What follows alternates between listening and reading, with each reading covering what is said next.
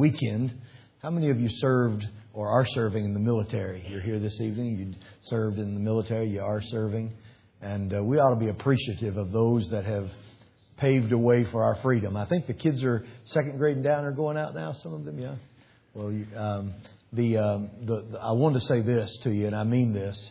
As you travel around parts of the world that don't enjoy the freedoms we have, when you get off the airplane here in America, I know you complain a lot on media and things about our nation, but uh, we live in a great nation. We've been so blessed of God to be able to have what we have here. And uh, I was preaching in uh, Sudan, Khartoum, Sudan, about four years ago. Strong, strong Muslim country. Very little mission work. A lot of mission work's now being done in South Sudan, in Juba, but very little being done in Khartoum and because of the uh, Islamic oppression in that region. And if you're following any news, the last uh, month or so, there's been factions fighting in the city of Khartoum. And one of the great missionaries, uh, local pastors, church planters that I've ever known, Brother Angelo Nasser. I've been with him and preached with him at different times, and uh, great independent Baptist church just on the outskirts of Khartoum in a town uh, um, called Dar es Salaam, just like the Dar es Salaam of Tanzania. And, um, and uh, the, he said uh, him and his family, at times over the last month and, a, month and a half now, I guess, have been having to hunker down to keep from getting caught in crossfire. That all the uh, local stores are shut up, banks are closed down for the time being. The, the, the things like water and electricity are, are already, which were already on a blink, are working less and less. And so you ought to appreciate when you go home tonight and you, and you turn your lights out and you go to bed. You to lay there and just think for a minute about the goodness of God in your life. Not only in God allowing you to be born in a country where you probably heard the gospel at a tender age, but also being able to go to bed at night and not have the fear of being oppressed because of your faith. Uh, I was preaching in uh, El Minya uh, Egypt, just about six hours south of Cairo. And I walked into a church, independent Baptist church, filled up with people, probably 700 people there that night, but a strong Muslim presence, radical Muslim in that part of Egypt. And they had, because I was coming, they had put up a bulletproof, a bulletproof glass in front of the pulpit. I preached like this that night, you know. There are about six or eight military men standing outside the door with AK 47s frisking everybody, had a metal detector at the door, checking out everybody that came through the door. Cars pull up, they'd check for bombs underneath the cars. Pull up at church. And so when you come to church and you carry your Bible, you ought to carry it proudly. You ought to be thankful that you live in a nation where people like our veterans have given the ultimate cost to give us what we have in, the, in this great land that we live in. Take your Bible, please, and turn to the book of Luke chapter 8. Luke chapter number 8. And I am excited about being here tonight. I drove this afternoon. I preached in a church in a place called West Berlin, New Jersey this morning. So then I got through the traffic of Washington, D.C. and made it over here just about an hour before service. They had a Memorial Day picnic after church, so as a good Baptist, I had to stay and get some of their chicken. And uh, then I got on the road and made it down here. And then I'm headed to Chesapeake tomorrow to be at a church on Wednesday night. I get to go home and see my beautiful wife on Thursday, and then I leave for Texas on Monday. So pray as I travel that I'll be safe on the roads. My wife already threatened me several times about texting and driving, and uh, so I'm I'm very careful not to let her know that I do that, and uh, and and so pray for me that I'll be safe and that we'll be effective in trying to help. You know, one of the benefits, Pastor Bishop, of traveling to so many places is you enjoy getting to meet people and uh, learn the ministry from different vantage points. But also, if you're at a church and they're going out door knocking or something, you go out with them and knock on doors. I, I was able to see four people saved in Syracuse, New York, just a couple weeks ago.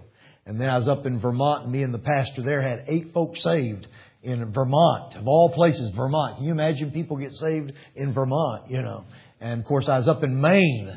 I was up in Maine two weeks ago, and it's 31 degrees. I mean, Florida was calling me while I was there. Uh, but it's a blessing to be here with you tonight. I want to read for you three verses of Scripture out of the book of Luke, chapter 8.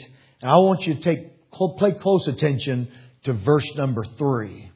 Verse number three. We're going to begin reading in verse one, and I'll read verse one, two, and three, and you can follow along with me from the pages of the Bible. And it came to pass afterward that he, that's talking about Jesus, went throughout every city and village preaching and showing the glad tidings of the kingdom of God.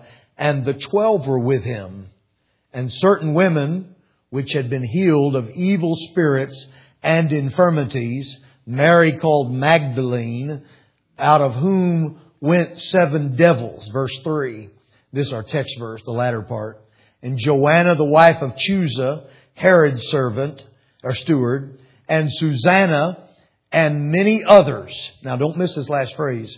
Which ministered unto him, unto Jesus, of their substance.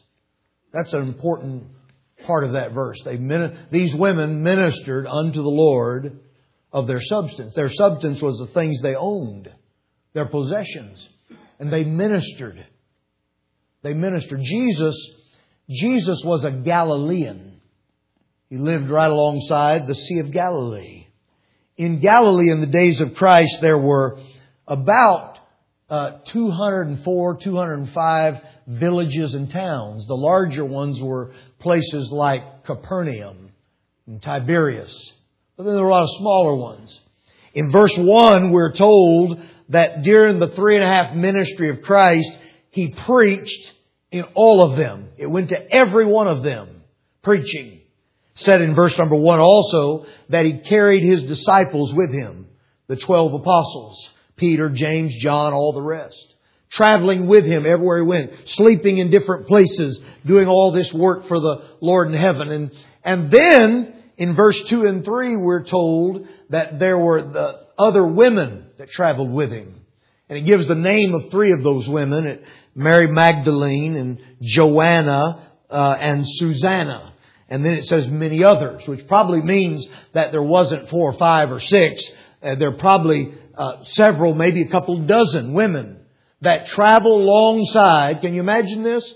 With the Son of God helping him to reach people, helping him to minister, helping the disciples, helping Jesus to reach people for the kingdom of kingdom of, of God. When I was a little boy, um, uh, the uh, Sunday school teacher in my youth, my father pastored the church I was at last week, in Vermont, the Bow Baptist Church, for six and a half years of my life, and then he became pastor down in Florida 37 years ago. But when I was a little boy, I'd sit on the little bench in Sunday school with a chair, and I'd watch Sunday school teachers time and time again take a, a felt board. You know what felt boards are? And they used what they called in those days flannel graph. Now they probably don't, probably y'all young people over here, you never had the beautiful uh, opportunity of watching a flannel graph a Sunday school lesson. But they'd take these flannel graph figures and they'd post them up on the on the board. And as a little boy, I was always sitting on the edge of my seat waiting to see which one went up next and what was going to be the next one and uh, and all that. Probably kids today would fall asleep in Sunday school. You're so entertained to death that that wouldn't uh, entertain you, but it entertained me nonetheless. But in my mind, I can, I could, I could see Jesus there, and I could see His disciples there, but I never, as Jesus was traveling, I never pictured these women being with Him. Everywhere he goes, said he went to every city. So every place he goes in Galilee, here's Jesus feeding, healing, preaching, miracles. Here's the disciples. And then here's this group of women and they're ministering alongside. They're helping Jesus minister, the Bible says, with their substance. And uh, um, I, I, love to read biographies of great Christians. I, I love to read autobiographies of great missionaries. If you went to my house, I have an office at our house in Middleburg, and then at our church I have another office, and a good third or maybe a quarter of my library is books written about the lives of great believers. Because I'm always interested in learning the historical value, but also I, enjoy learning about the faith of others that went before me. I sort of feel like I'm part of a bigger team and I'm, I'm part of that, that legacy of, of those that carry the gospel. So I, I have books on my shelf of missionaries from Africa like Robert Moffat. Y'all ever heard of Robert Moffat? He was the father-in-law of David Livingstone. Remember Livingstone? Livingstone traveled around Africa 30,000 miles around parts of Africa preaching. And that was in the early to mid 1800s, and that was before 747s. And, uh, and before, uh, trains. And it was before big steam engines. And he traveled mostly by foot. And, and he went about preaching the gospel. Livingstone said one time, he said in his writings, he said, God only had one son, and he made him a missionary. And he said that the, the love of Christ ought to, ought to carry the missionary to places where the slave trade carries the slave master. He loved the souls of Africans. I've preached at the very pulpit of Robert Moffat. I've been in the Kuruman mission and stayed the night there. The printing press there in the Kuruman mission, uh, the first Bible, trivia question, the first Bible ever printed on the continent of Africa was in Kuruman, South Africa printed off the printing press of Robert Moffat, the Bechuana language. Moffat stayed in South Africa preaching to the Bechuana people in the 1810s and the 1820s with little fruit. And one day his wife said to him in a way that only wives can sort of stick a knife in the side of you like that and twist it, said to him, if you learn the mother tongue, they'd listen to you better. Instead of using a translator. He began to dive in, Pastor Bishop, and learn the mother tongue of the Bechuana tribe, which takes up today the area of Botswana and Namibia and parts of South Africa and parts of Zimbabwe and that region of Africa. They speak the Bechuana language and, and he began to dive in and learn the language and, and he began to translate the New Testament into the Bechuana language and, and then as he began to preach, not only just a few handful be saved, but suddenly a dozens at a time would come to Christ. That large mammoth structure that's well over 200 years old that he built there in Kuruman still stands there today as a testimony of his faithfulness. Over a period of years of his life, over 40 years of his life, he and his wife stayed there on the continent of Africa, reaching the Bechuana people, and literally thousands of Africans came to Christ. And that printing press still sits there at the Kuruman mission. I enjoy reading stories like that. I enjoy reading stories of, of William Carey, who for 40 years went to India. Such a desperate place, especially in those days where the Hindi people didn't have copies of the Word of God, where they're steeped in idolatry with 30,000 pagan gods that they worship. And, and, and he went there as a team and, and stayed there in Serampore. I've been in the very first church that he started in Calcutta. Today it's called the Carey Baptist Church. And when you walk in the Carey Baptist Church, large auditorium with a balcony, an old pulpit up here, big old pillars on the front of that church, and over against the far wall, a baptistry stands against the far wall and a plaque next to that baptistry and it says, in this baptismal pool was baptized Anne and Adoniram Judson when they came to India. Remember the Judsons, they went to Burma. On the way over there were Congregationalists, but by the time they got off the boat, they were Baptist. Because someone convinced them that baptism was by immersion. By immersion. Of course, later they left there after learning the Burmese language and went down into Burma and reached people for the gospel for many years and also translated the Burmese Bible, New Testament, still used today in Burma, translated the Burmese Bible into the Myanmar language there and spent their life trying to win people to Jesus there in Burma. But I, I enjoy these stories, but I'm getting somewhere. So give me a second. But I also enjoy the stories Pastor Bishop of reading the, those that helped them preach the gospel. Men like George Grenfell that went to the Congo River. I don't have time to tell you the whole story, but he traveled up the Congo River for 25 years of his life. At that time in Africa, they didn't start churches and win people in the interior because Africa is known as the white man's grave.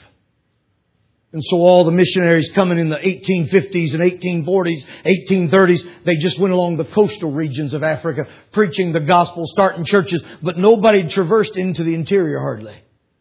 And someone said in England at the Baptist Mission Society, said if we build a steam engine, it'd travel up the Congo River. I've baptized African chiefs in the Congo River. Get down there and start looking for crocodiles like that. Hope that he come up with both legs and all ten toes. George Grenfell didn't know much about engineering, but they sent that boat down. They dismantled the, the steamship called the Peace.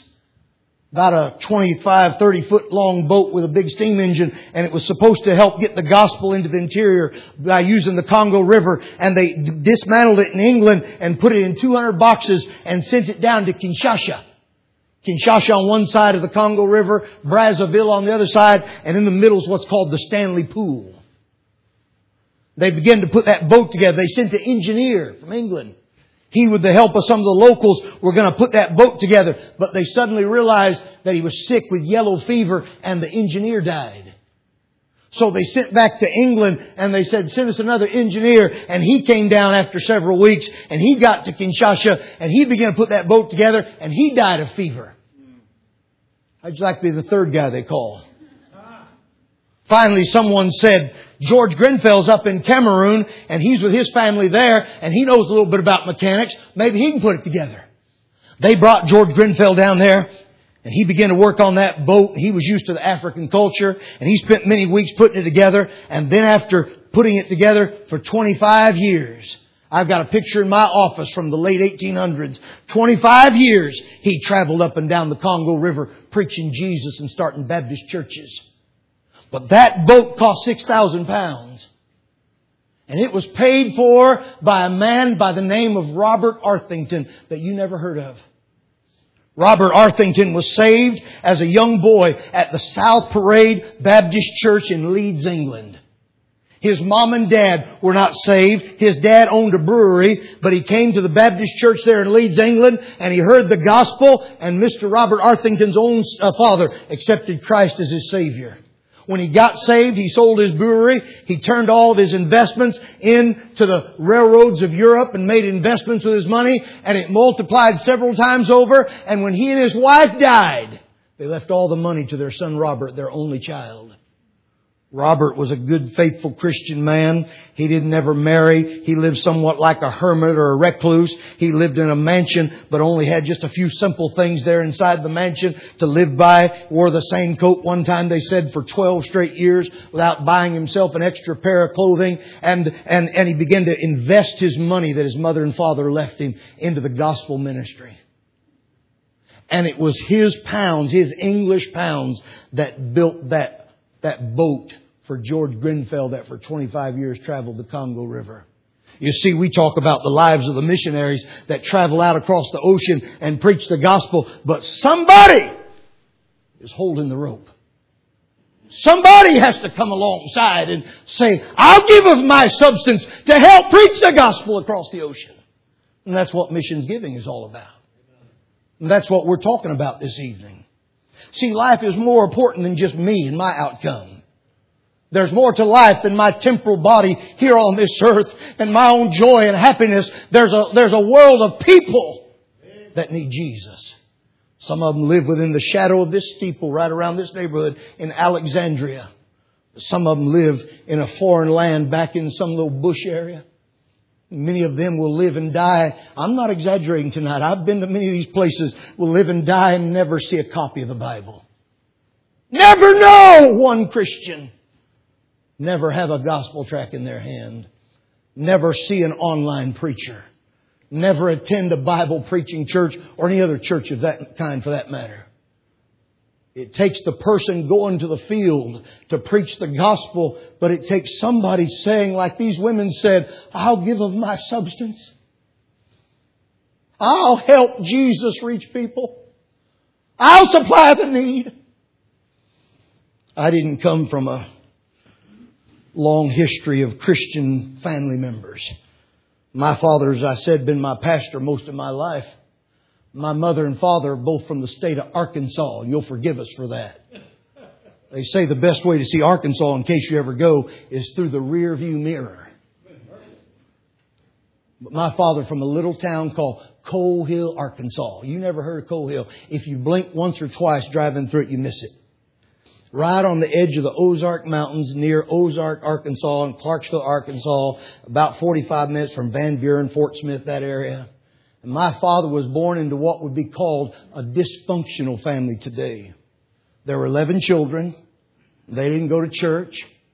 My grandpa Pledger, Huey Pledger, was an honorary man that didn't believe in God, didn't want to have nothing to do with preachers. One day my grandma Pledger, May Ellen Pledger, went down to the First Baptist Church, a little Southern Baptist church in Coal Hill, and got a Bible and brought it home. She wrapped it up in a towel so my grandpa wouldn't find it. He came home and found that Bible, and he opened up that towel and took the Bible and threw it into the oven, burnt it. Wood stove burnt it. So don't ever bring that blankety blank book back in this place. My mom, my, my father's uh, mom and dad were separated three separate times in the late 1940s and finally divorced. Back in a day when divorce wasn't common like it is today in America. My, my, my father and his younger siblings ended up in an orphanage for, he was there for five years of his childhood in an orphanage. I don't know if you ever deal with people that go through abandonment and go through lack of trust for authority and for other people, but they, they can develop anger and resentment inside their heart. Maybe tonight you're here and somebody has mistreated you in your childhood and the memories of that still loom heavy in your heart. My father was a young, bitter young man growing up in an orphanage. People tried to love him. He wouldn't let them love him. My my family was broken. My father's family was broken. In 1954, my oldest uncle, Roy Pledger, he's now in heaven, thank God. There were no Pledgers saved at the time. He went up on top of a mountain, lived in a log cabin just to get away from his mean old father. The cabin belonged to my great, great adopted grandmother. Her and two other old maids lived in the cabin. Then it was abandoned. It was just down the road. I mean, within here to the back wall of the very house my father was born in. Altus, Arkansas. My Uncle Roy got inside that cabin, cleaned it up a little bit, was just going to live there so he could stay out of the nightmare of living with his father. When he got inside that cabin, there was a bed and a chair. There was a steamer trunk. Y'all know what a steamer trunk is? used to travel back and forth on the trains with steamer trunks. That very steamer trunk belonged to my great great grandmother. I've got it in my bedroom in Florida. You open it up and it's got her picture inside of it. Because she used to read the Bible. And the memories of my uncle living in that log cabin as a boy, he remembered his grandmother reading Bible to him as a little boy. I guess he probably went up on that mountain to get away from his father, but also to feel a little bit like God was near. Amen. 17 years of age one night, he turned on a little radio in that room. There's a tower on the outside of the log cabin at the time someone had built. And he turned on that radio one night, a little transistor radio, and he heard that there was a Baptist evangelist by the name of J. Harold Smith coming to Clarksville, Arkansas to preach a tent revival. My Uncle Roy got out the next day. He'd never been exposed to the gospel. He hitchhiked 14 miles to come underneath that tent. I've stood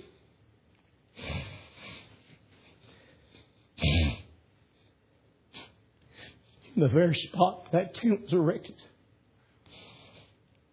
In Clarksville with my wife because it's holy ground.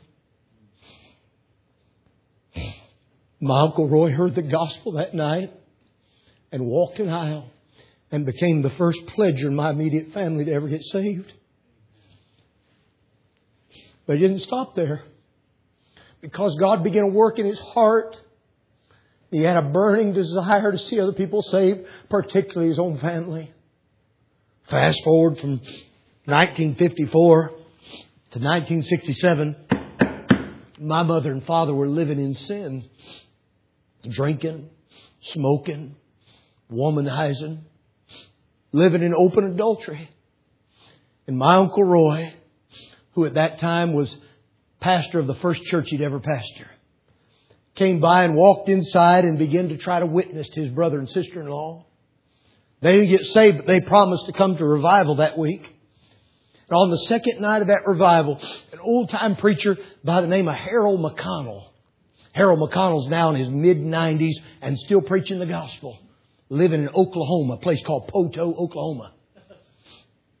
In two weeks, he'll be preaching in our pulpit in Florida. 95 years of age, still preaching the gospel. He stood up that night and began to make Jesus look good and hell bad. My father and mother hadn't been in church in 12 years. But when they heard the gospel that night, something began in the heart of my father that he hadn't gotten over since then.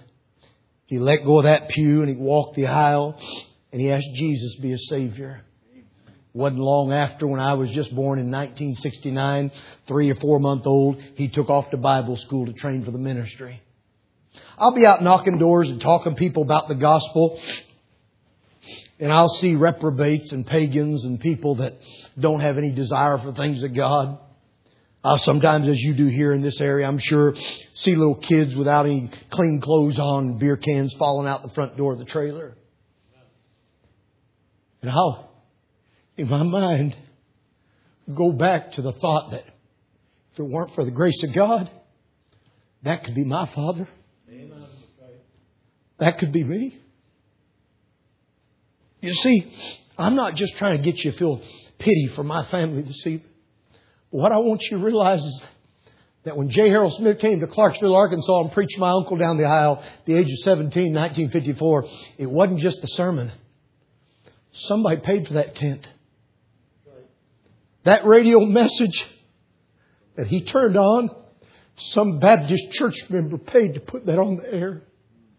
And what if they never had? What if they do what our folks in Florida do that go to our church and say, well, I, I got my tax return and want to get a bigger boat? What if they just decided as our American communities become so petty and materialistic just to spend it on the vanities of this world? You see, there were some bodies that paid for the tabernacle that Billy Sunday preached under in Manhattan when 50,000 people got converted in an eight week campaign. But there were a lot of people that, that went around inviting their friends.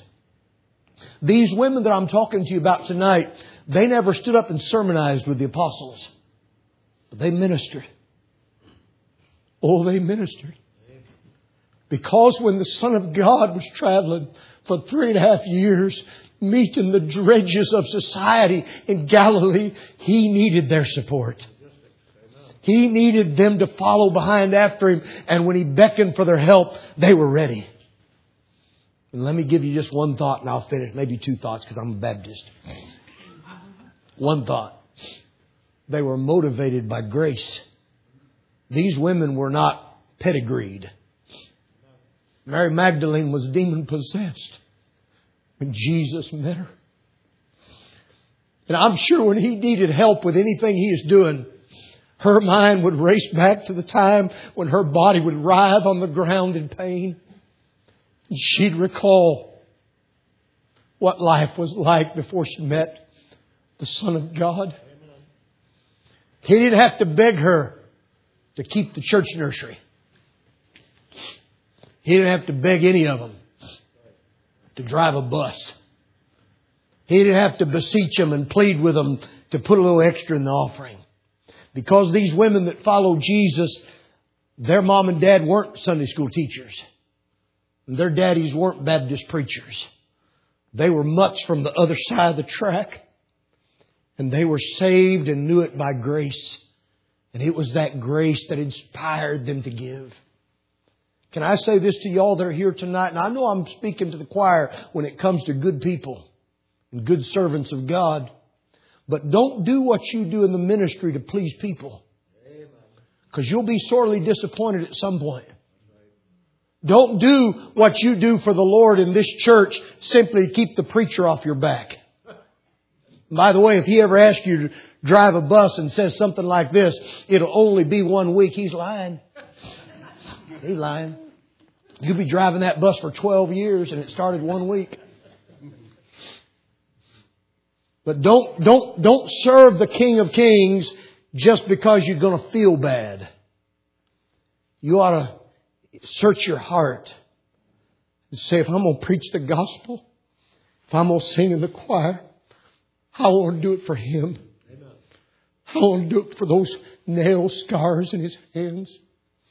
I want to do it because He loves me. He is worthy. And then I'll say this. There was one of them women, Bible talks about it in verse 2, verse 3, I think it is. And her name was Joanna. And her husband's name was Chuza. Aren't you glad for names like Tom and John and Joe? I think when we get to heaven, everybody's got to have a one syllable name like Tim or something like that, you know. Shortened version of Timothy. But uh, Chuza, the Bible says, worked for the for Herod, the steward of Herod. And this Herod was Herod Antipas. Herod Antipas took the head off John the Baptist. So this wasn't friendly people. This woman that came to Christ, Joanna, her husband was working for the foe of the Son of God. And when he'd get his paycheck at the end of the week, he'd do what all good husbands do and give it to his wife.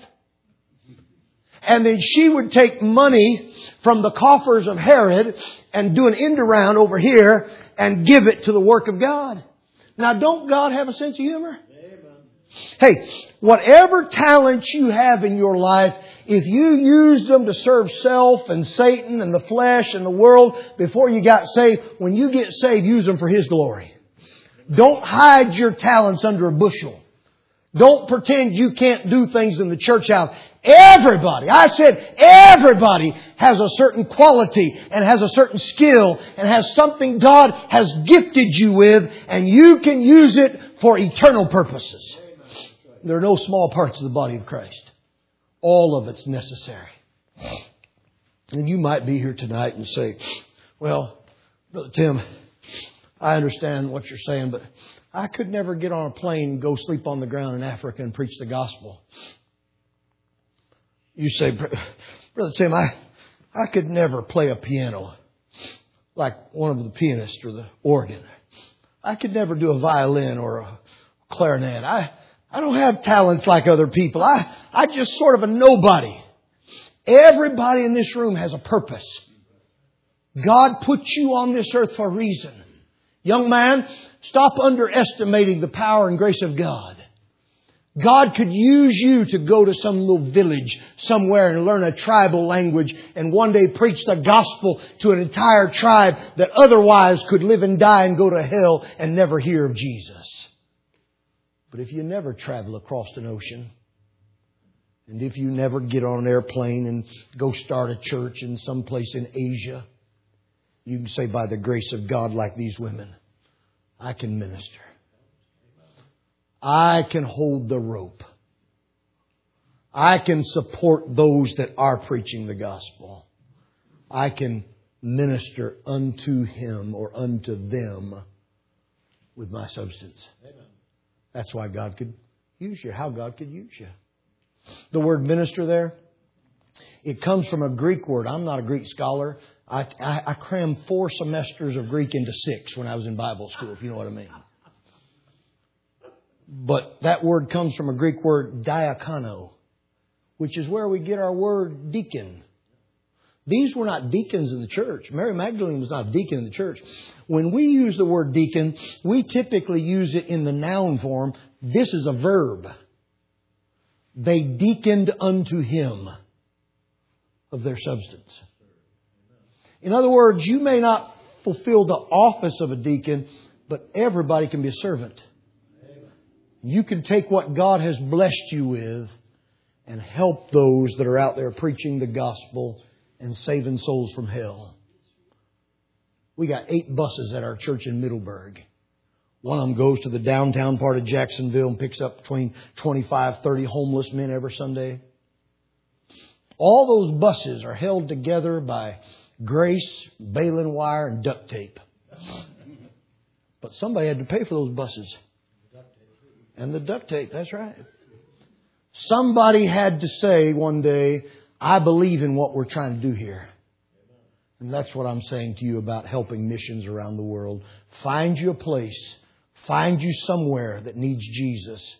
And if you never travel down to that place and ever preach the gospel there, say by the grace of God, I'm going to have a part in getting the gospel to that region of the world. Now, maybe you're here tonight, and I know this a good church like this, you've heard the gospel many a times. But there could be somebody sitting here like I was as a little boy going to a Baptist church with my father as the pastor and could do John 3:16 forward and backwards. But you're not going to heaven because you quote John 3:16 forward and backwards. Jesus said you must be born again. If you walked into a room like this tonight after a long revival and your eyelids are heavy and you're sitting here and you begin to realize, you know, I'm having questions about my salvation, don't leave this place tonight without being sure of it. Hell's hot and everlasting. And regardless of the Jehovah Witnesses say there is no true hell and it's not eternal fire, the Bible speaks of hell. And it's everlasting torment. If you're here tonight not saved, get saved tonight. And if you are saved and God is pinching you somewhere inside about doing more for His kingdom and for the gospel's sake, don't hold back. The greatest place for you to be is right smack in the will of God for your life. Let God use you. There needs to be a generation of young people that grow up in Baptist churches and say, God gets first dibs in my life. Now, I like other things. I, I'm wearing my Boston Celtic socks tonight because of the, the destruction of the heat last night. But the reality is there's more than dribbling a ball. There's people without Jesus that need, that need the gospel. And you could say, by the grace of God, I'm going to give my life to tell somebody about Jesus, both locally and around the world. Would you bow your head for prayer, please? Our heads are bowed, our eyes are closed. You've listened so very well tonight. I just have two questions, and then Pastor Bishop, if you'll come. I question number one, as a believer, as a child of God, are there areas in your life where you ought to be doing more for the gospel, and you've been holding out on God? I'm not just talking about your giving. Is there some role here at this church where you could be contributing, or maybe you used to, but you've sort of gotten burnt and you feel like you just can't do it anymore. Maybe you've never gotten involved to the degree you should have been in reaching people and being a witness. But you'd say tonight, Brother Tim, God spoke to my heart about my lack of compassion, maybe, my lack of empathy, my hardened heart towards the souls of men Maybe this evening God's been dealing with your heart about a particular person that's not saved and you've never witnessed to him. Maybe He's dealing with your heart about lack of giving to missions as an individual. But you'd say, Brother Tim, God's dealing with my heart about a certain area of my relationship with Him, and I want Him to give me strength and grace, and I want to make the decision that would honor and please Him. Heads are bowed, eyes are closed. If that's you tonight as a Christian and God's dealt with your heart this evening about some capacity in your heart and life, your walk with the Lord, would you let me pray for you? Would you slip your hand up and hold it there until I see it? God bless you. God bless you all over the room. Now, maybe you're here tonight and you're not born again. Maybe you struggle with that. You might have made a profession. You might have got dunked in the baptistry once or twice, but you struggle with having the assurance of your salvation. And you'd have to say this evening, I just don't want to go to hell. I want to be sure of this. Is there anybody here on a Sunday night that would say, Preacher, pray for me. I'm just not sure of my salvation. I do struggle. When it's just me and the Lord in the bedroom at night and it's just between us, I struggle with doubts and fears and wonders about my own salvation. I want God to help me and give me grace. And I want to know for sure I'm saved. Would you do this? Heads are bowed, eyes are closed, teenager, adult, doesn't matter. You'd say, Pray for me, Brother Tim. I'm just struggling with my salvation. Here's my hand. Don't leave this door, these doors, without having the peace in your heart, the assurance in your heart. Preacher, pray for me. I'm not sure about my salvation, but I'm concerned about it. I want you to pray for me. Here's my hand. Would you slip your hand up, hold it there, and then put it right back down? Slip it up in the air and then put it right back down. Let's pray. Father, we love you. How honored we are to stand in this pulpit. But Father, we, we want you to forgive us for our petty thoughts, our shallow living May we somehow be able to see the lost through the eyes of Christ. Would you forgive us for being so concerned for our own families that we've forgotten other families? Help us, Lord, and forgive us for thinking about our temporal needs and not the eternal destiny of lost people. Bless this great church.